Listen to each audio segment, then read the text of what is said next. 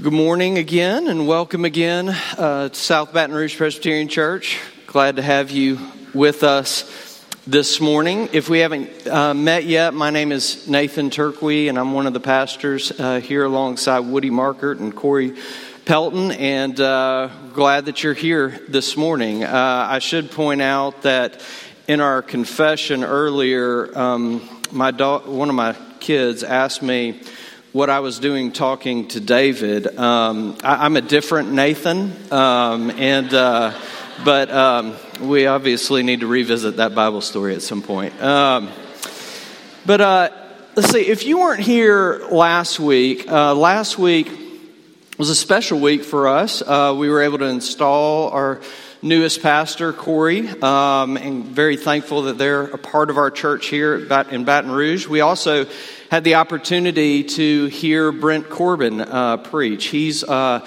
he works with our denomination's campus ministry and uh, oversees a number of campuses in our area, and he preached on the last part of Ephesians chapter 1, uh, which uh, was Paul's written prayer to the Ephesian churches. And by the way, uh, Brent is an incredible preacher, and um, if you weren't here last week, you should go get on the website and listen to that sermon. Uh, or even if you were here last week, uh, like I was, um, go back and listen to it again, like I did this past week. We're very thankful uh, for that, Brent. Thank you for your preaching God's word to us. Well, this morning, we're picking up where Brent left off because right now on Sunday mornings, we're going through Paul's letter, New Testament letter to the Ephesians. Um, and so we're going to be looking at Ephesians 2, verses 1 through 10, which is in your bulletin. If you want to turn there, I'll read it for you in just a second. But if, Ephesians, if in Ephesians chapter 1, Paul was lifting us up to see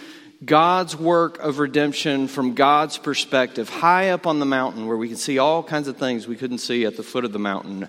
Here in Ephesians chapter 2, Paul is showing us God's work of redemption in Jesus from the perspective of an individual Christian. Right? So, what's it like? Uh, well, um, it's not just like, uh, but to experience God's work of redemption, Paul is telling us, is to be brought from death to life. Um, it's to be liberated and to be set free from our bondage. Uh, it's to discover the purpose for which we were created, or even better, recreated, um, as Paul tells us in this passage. So we're going to get there, but listen as we read this passage, Ephesians chapter 2, verses 1 through 10, and look for some of these themes of life and, and freedom and purpose as I read for us. Um, so let's, let's give our attention now to God's holy and inerrant word. And you were dead in the trespasses and sins in which you once walked following the course of this world, following the prince of the power of the air, the spirit that is now at work in the sons of disobedience, among whom we all once lived in the passions of our flesh, carrying out the desires of the body and the mind, and were by nature children of wrath, like the rest of mankind. But God, being rich in mercy, because of the great love with which He loved us, even when we were dead in our trans- trespasses, made us alive together with Christ. By grace you have been saved, and raised us up with him, and seated us with him in the heavenly places in Christ Jesus, so that in the coming ages he might show the immeasurable riches of his grace and kindness towards us in Christ Jesus. For by grace you have been saved through faith, and this is not your own doing, it is the gift of God, not a result of works, so that no one may boast. For we are his workmanship, created in Christ Jesus for good works, which God prepared beforehand that we should walk in them. The grass withers and the flowers fade, but the word of our God stands forever. Let's go before him now briefly to ask for his help. Father, we do uh, come before you and ask for your help and ask that you who. Um, who are kind uh, and loving and merciful, that you would send us your Spirit uh, in order that we would understand your word, in order that it would be applied to our hearts, in order that we would know the hope we have in Jesus. Uh, Father, do this for our good, uh, but also and most supremely for your glory. It's in Jesus' name that we pray. Amen. Author uh, John Stott wrote in these verses, wrote that in these verses, Paul first plumbs the depths of pessimism about man and then rises to the heights of optimism about God. Uh, Paul, he wrote, is painting a vivid contrast between what man is by nature and what he can become by grace. Uh, almost 20 years ago, I was dating uh, this beautiful young woman named Jennifer, um, who's now my wife. And we had made it to the point um, when I was ready to propose to her and ask for her hand in marriage. And so I started planning for the proposal. And step one on my list was go buy an engagement ring. Um, and so I drove home to Baton Rouge. I was living in Mississippi at the time, and I think I went to every jewelry store in Baton Rouge, you know, looking for that perfect ring. And in every single jewelry store uh, that I went into, now that might have been the last time I've been to a jewelry store, um, but. Um, and maybe it shouldn't have been, but uh, anyway, uh, now that I say that out loud and it's on tape, we need to edit that out. Uh, but anyway, um, so every time I went in to a different jewelry store, the experience that I had was uh, just almost perfectly identical because I would be looking at the ring and I would tell the salesperson there, the clerk or whatever who's working there, I'd say, I, I want to look at that ring in the case. And so that person, he or she would get the key and unlock the case and, and get the ring that I was looking at. And, um, and then right before they let me look at the ring, every one of them, every store did this. They pulled out a little black piece of velvet and put it on top of the uh, case and then put the ring on top of that velvet. And, and you know why the jeweler did that, don't you? It, it was for the vivid, sharp contrast, right? Um, the beauty and the brilliance of those diamonds, they, they shined most clearly, most exquisitely, most sharply against that dark backdrop. Um, and it's against the dark backdrop of our fallen nature, of our brokenness, of our sinful condition that the beauty and the brilliance of God's redeeming work for us in Jesus is most clearly, exquisitely, and sharply seen. Um, now, as hard and even as uncomfortable as it might make us to talk about the depth of our depravity this morning, you and I need to see and to be looking for the paradox um, in all of this. That the greater our sense of peril, the greater our sense of need, um, will be the greater our experience of release and joy and freedom through what Jesus has accomplished for us. And so here's what we're going to do this morning. I'm going to take these verses a little bit out of order, but here's what I want us to see. I want us to look in, in the opening part of the passage and, and talk about our condition, our human nature. Um, and then I want to go to the end of the passage and I want to talk with, uh, with you about our purpose. Uh, and then finally, I want us to talk about our salvation, which is really how we get from our condition to our purpose. Okay, so our condition, our purpose, our salvation. First, let's talk about our condition. What we're talking about here is the condition of our hearts, our human nature. In August of 1971, a psychology professor at Stanford, uh, Dr. Philip Zimbardo, uh, conducted a famous experiment, experiment which is called uh, the Stanford Prison Experiment. And 24 students who had volunteered had, and had been screened and considered to be of sound mental health. They were chosen to be a part of this experiment. And the basement of, uh, of the Stanford Psychology Department was turned into a simulated prison. And arbitrarily, half of these students uh, were chosen to be prisoners, and half were chosen to be prison guards. And the students who would be prisoners, they were told beforehand, before the experiment, to expect that some of their privacy would be invaded, um, that they ought to expect that some of their civil rights uh, would be violated. And the students who were to be guards, um, they were given no training whatsoever. They were just told that it's your job to maintain control in the simulated prison uh, in the basement of this building. And the experiment was to last for two weeks. Day one went by without incident. But by day two, the guards had already begun to treat the pr- prisoners sadistically. Within 36 hours, prisoners were showing signs of emotional disturbance, disorganized thinking, uncontrollable crying, and rage.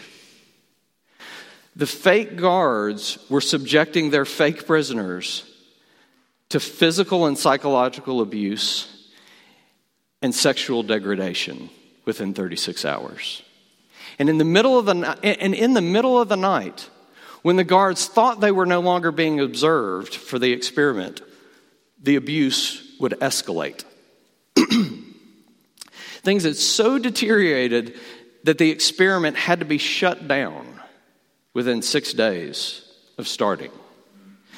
And Zimbardo wrote that one of the questions to arise from the experiment was this this is his question How could intelligent, mentally healthy, ordinary men become perpetrators of evil so quickly? What was the data telling them? Right? How should the data be interpreted? Was it the circumstances of the experiment that took ordinary men and turned them into perpetrators of evil? Or was it that the circumstances of the experiment revealed something about the condition of these men's heart, their hearts, before they ever walked into that basement and that simulated prison? that the seeds of evil were already present in the heart and they just needed the right environment to fully blossom. Because, see, that's the Bible's understanding of our condition. And in verses 1 through 3, Paul is writing about the condition of our hearts. And honestly, what Paul says, it, it is distasteful and it is deeply offensive. Because Paul wasn't using a figure of speech or a metaphor in verse 1 when he wrote, We were dead in our trespasses and sins. Right? He's saying when it comes to our relationship with God, our hearts are not alive, but dead, flatlined, real spiritual death.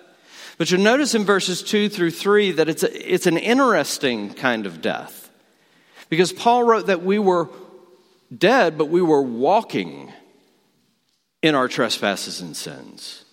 This is the original Walking Dead, if you've seen that TV show about zombies. And the imagery of zombies actually may be a little bit helpful here because this image of death and decaying and rotting corpses, it's death, right?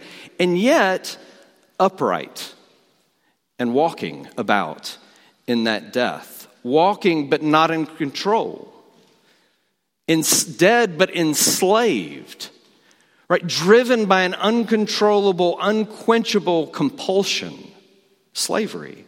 That's how Paul described the condition of our hearts, dead and enslaved. And, and if you look closely, I wish we had more time to talk about this, but you'll see he talks about a slavery to the prince of the power of the air, which is the devil. But he also talks about a slavery to the spirit that is now at work in the sons of disobedience, which is the world. And then he talks about a slavery to our own passions, which is the flesh or the self. Uh, he's saying, We're not masters we're mastered, right? Dead and enslaved. And he paints this deeply offensive uh, and disturbing uh, picture of our condition. I, I love watching nature shows. So things like the Discovery Channel, National Geographic Channel, Animal Planet, those are some of my favorite channels on TV. Um, shows like the Planet Earth. Um, and, and, you know, sometimes when you're watching one of these shows, they, they make use of uh, time lapse photography sometimes. And this uh, time lapse photography allows you to observe uh, things in the natural world that you can't really perceive in real time. Uh, the ability to show you a 24 hour period of time, for instance, or even a whole year of seasons um, in a matter of seconds. And the one that fascinates me is of a camera that's trained on a flower. And how, when the sun comes up, when time is compressed, you can see the petals of that flower open to the sun and how all day long that flower traces the arc of the sun through the sky. And it's beautiful to see this flower literally moving all day long. You, you couldn't see it just by staring at a flower for a couple of seconds, but it's moving all day long to face the sun, and the flower has to open. And it has to face the sun to receive life. Listen, the Bible tells us we were made in the image of God. That we were made to face Him and to find life living before His face. Old theologians like Martin Luther and others described our condition like this they said, Our hearts, and, and the Latin was, are incurvatus se, which I don't know if that's how you pronounce it or not, but um, that's what it looked like. Um, but the meaning is that our hearts are naturally curved in on themselves, turned inward. Right? We're not facing the source of life. We're turned away. We're turned in on ourselves in radical self centeredness. We're turned in in coldness and darkness and death. There can be no life if you're not facing the sun. And here, here's what's interesting. If you look at the whole of these verses, you see that Paul, he, he's a bit back and forth with his pronouns. Sometimes it's you, then it's we, then it's us. And Paul was, Paul was writing to the Gentiles. And that's the you in this passage. And they were pagan, they were idolatrous, they were hedonistic, they were licentious, they were living for all the sensual pleasures of life. Death and slavery in them expressed in hardened, fist clenched rebellion against God. But Paul represented the Jewish people, and that's the we in the passage the moral, upright, religious, obedient to the scriptures, law abiding people. And yet, Paul says, we were dead too. We were dead in our sins and trespasses. Death and slavery expressed in morality, in obedience, and in religion. See, our hearts are so radically curved in on themselves that we'll even take good things like morality and obedience and we'll use them not to serve God, but to serve ourselves and to serve our own passions. You know, because you know this just like I do. There are lots of reasons to be good that have nothing to do with loving God. Right? To gain power, to avoid getting in trouble, to gain control, to be approved of, to get rid of the nagging guilt and emptiness of our lives. We'll even be good and moral so that we can completely avoid God altogether, so that we can just get Him off our backs. Listen, it's a deeply disturbing and offensive picture that Paul gives us of our condition. And yet, I would suggest to you that it's the only picture that makes sense of the data. It's why theologians and pastors like John Owen and uh, Robert Murray M'Cheyne would say the seeds of every sin known to man lies in each of our hearts. No matter who we are, no matter what we've done, we're naturally turned in on ourselves in death and slavery. By nature, we're offensive, children of wrath, as Paul writes in verse 3. All right, second, let's jump ahead in this passage. And We'll talk briefly about our purpose. And I'll be brief here, but I want to come back in the next point to talk about how it's possible to move from our condition to our purpose. But here we need to see the contrast and, and see what our purpose is. So in verse 10, Paul wrote, For we are God's workmanship. And I just want you to sit here with me just for a moment, it won't be long. Um, the Greek word for workmanship uh, is poema. Uh, it's where we get our English word poem. Um, and, and that's because it's a word that was used to refer to a work of art. And that could be a poem, or it could be a song, or it could be a painting, it could be any number of things, really any work of art. And so, you see, Paul is saying God is the artist. And you are his work of art. You are his masterpiece. That's how some English translations translate it. You are his work of art, his masterpiece. And here's why I want you to sit with this just for, for a few seconds, because I know it's tempting to want to get to the rest of the verse, want to read through it and get to the rest of the verse. But listen, before God ever tells you what to do, he tells you what or who you are. And you are his masterpiece, he says. Yeah, I think I've told you before that one of my guilty pleasures, I guess, probably makes me very uncool, but is I like to watch shows like America's Got Talent. Um, and, and, you know, the, the part that gets me, I mean, I, I enjoy seeing all the talent and the acts and the, the singers and all that kind of stuff. But, but the part that really gets me, my favorite part, is when a, a say a singer finishes his or her song on that stage. And for the briefest moment, there's a period of silence when they finish. Um, and insecurely, somebody like a Susan Boyle or a Paul Potts stands on the stage and is waiting for the response. And then the audience erupts in praise and applause and a standing ovation. Um, and I think it gets me because we are made for that. To, we are made to hear the applause about us, to feel the cheers and the approving applause at our backs. And not just anyone's applause, because that, that kind of applause, it's fleeting. But we were made to hear the applause of the King of Kings. The applause of the artist over his work of art, his masterpiece. To be awakened and come alive to your purpose is to know you are his treasure. You are his work of art. You are his masterpiece. You are his trophy through which, verse 7, he displays the immeasurable riches of his grace and kindness. And not until, and not until that sunlight has dawned upon your heart, are you ready for the rest of verse 10? You're his masterpiece, created or recreated in Jesus for good works. He made you new. He made you a new creation. That is who you are, and it's out of your being it's out of your newly created identity that good works are to flow.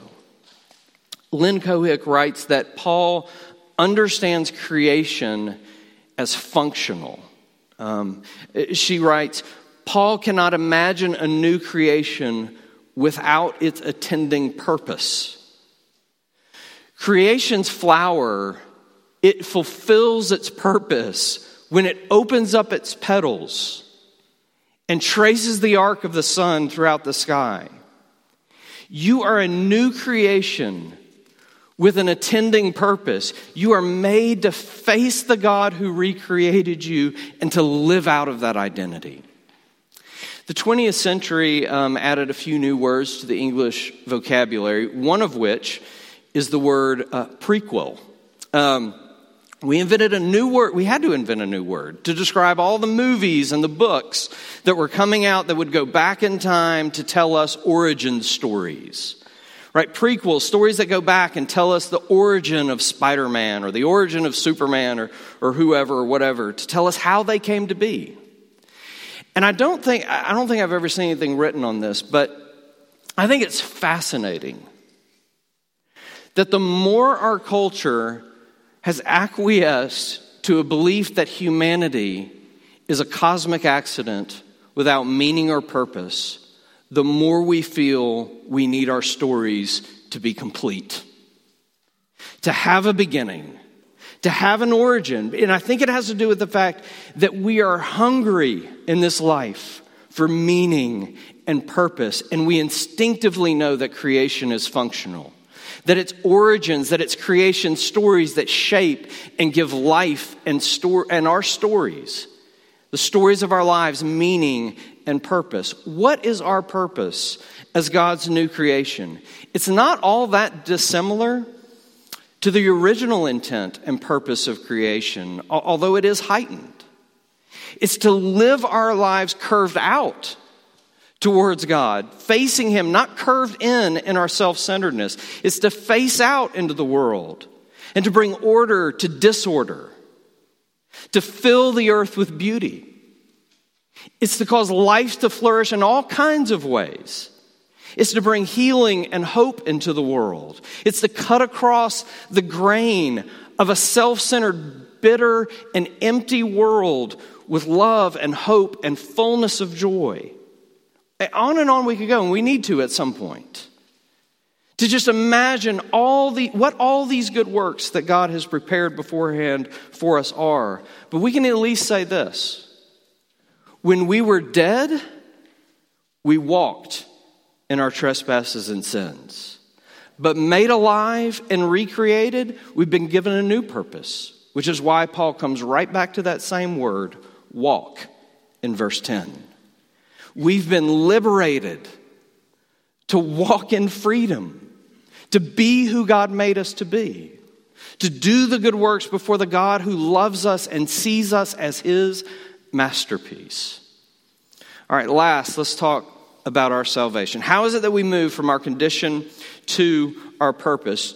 Two words, two little monosyllables um, at the beginning of verse 4. But God.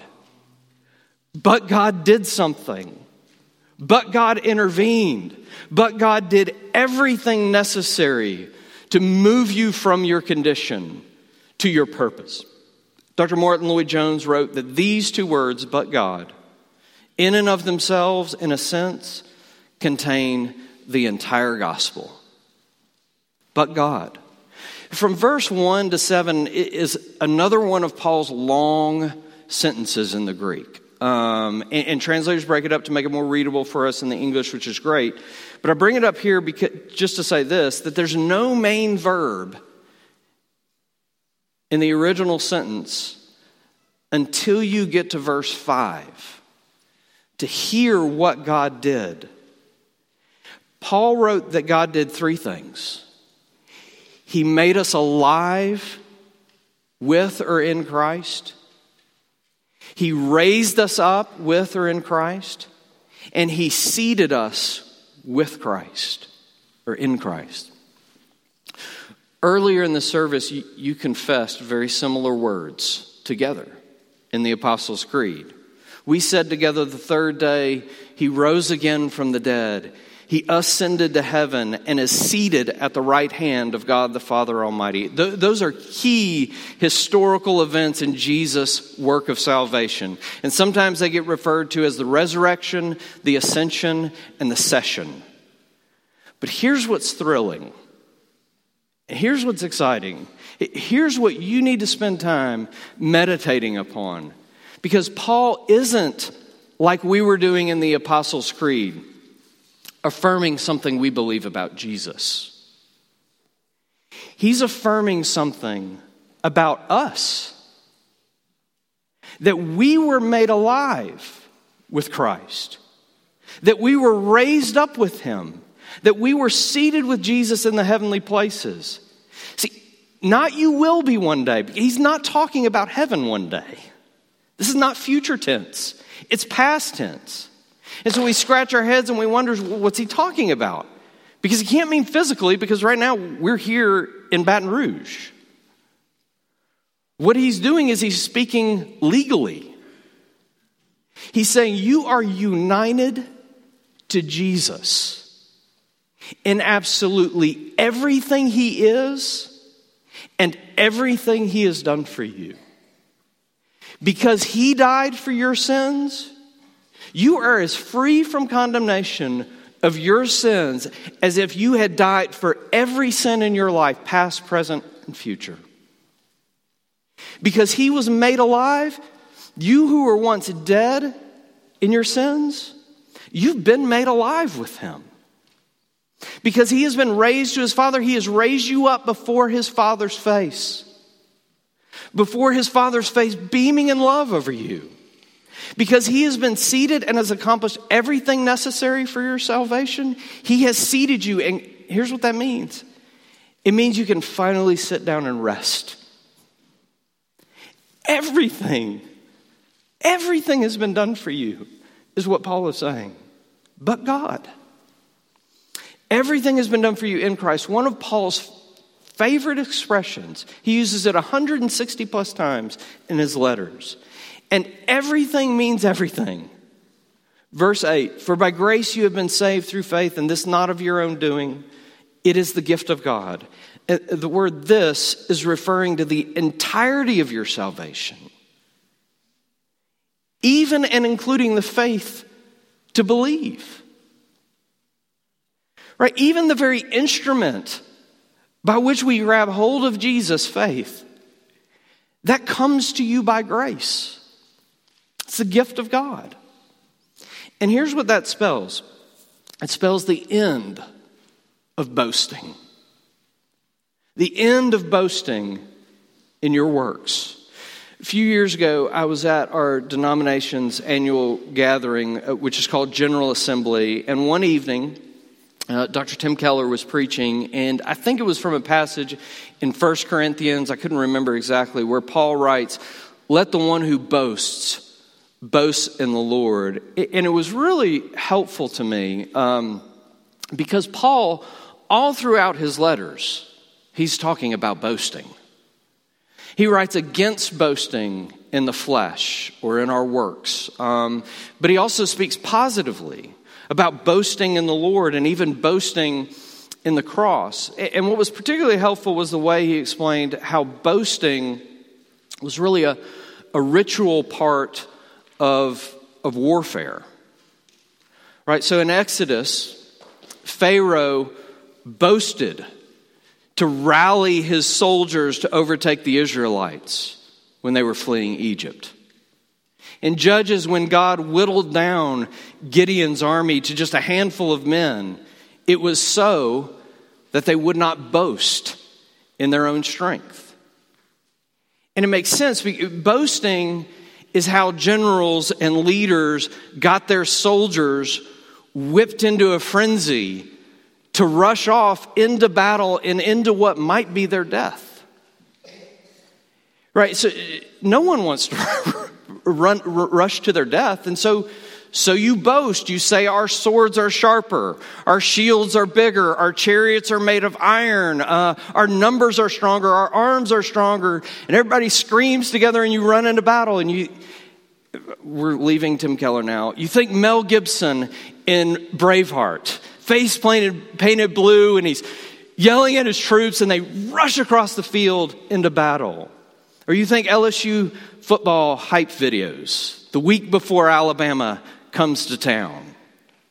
And there's that intense music, right? And the crowd cheering and the bone crushing highlights that are played for you. And everybody gets pumped up by them. What is that?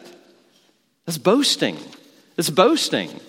But here's the deal it's not just in the big events of life, the huge moments of life that we're boasting.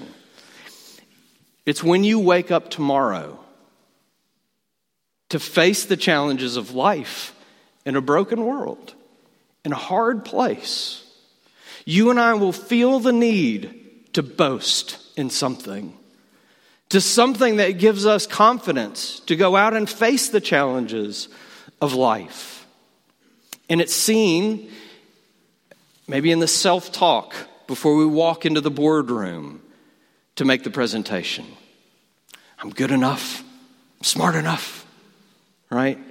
Or we'll tell ourselves, well, look at my salary.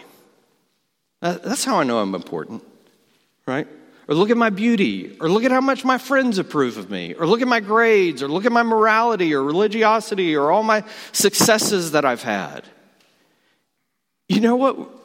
We need the cheers at our back. We need the applause in our ears to hear the shout that gives us confidence so that we can rush out into battle and face the hardness of life and its challenges. But you know this, don't you?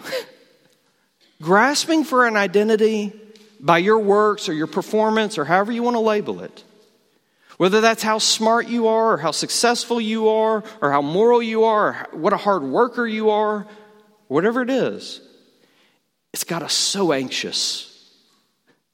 I mean, we're tied in knots and we can't rest. We're so anxious trying to earn that approval and get that applause. And we live in fear of losing it. Because if we were ever to fail, if we were ever to stumble, if we were ever to fall down, it would all be gone. Paul says, it's when you know you were dead in your transgressions.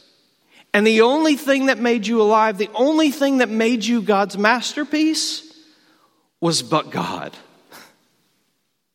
In Christ, you are made alive, you are raised, you are seated with Him in the heavenly places. His grace from beginning to end. And it's when you know that that you can say with Paul, like he says in Galatians chapter 6, the book just before this in your Bibles Far be it from me to boast, except in the cross of our Lord Jesus Christ.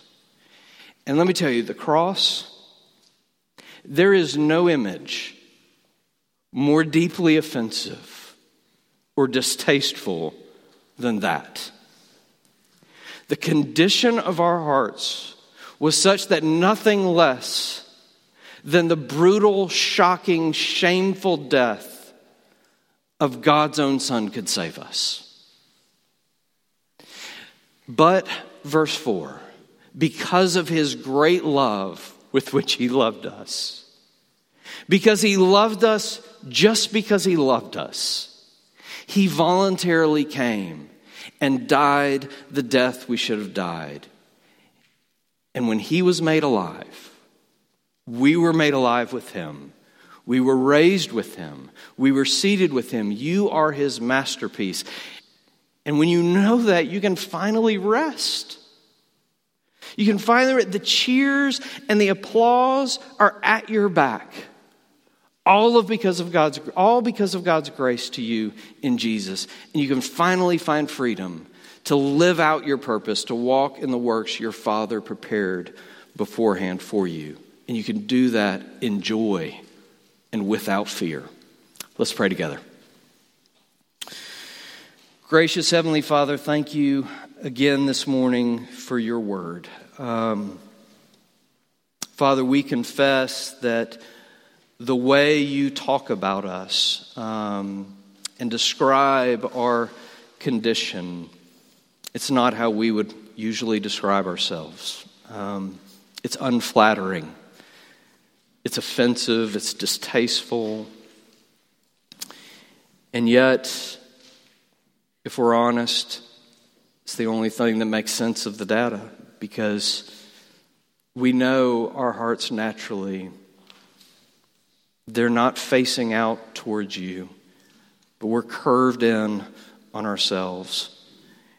And so, Father, we give you thanks. We give you praise that you saw fit to do something for us, to intervene. We give you praise that you loved us just because you loved us and sent Jesus in order that he would die for us, be raised for us lifted up for us and seated for us. Um, Father, we pray that you would help us, that we would see that reality, that we would delight in it, and that we would live out of that new identity we have in Jesus. For it's in Jesus' name that we pray. Amen.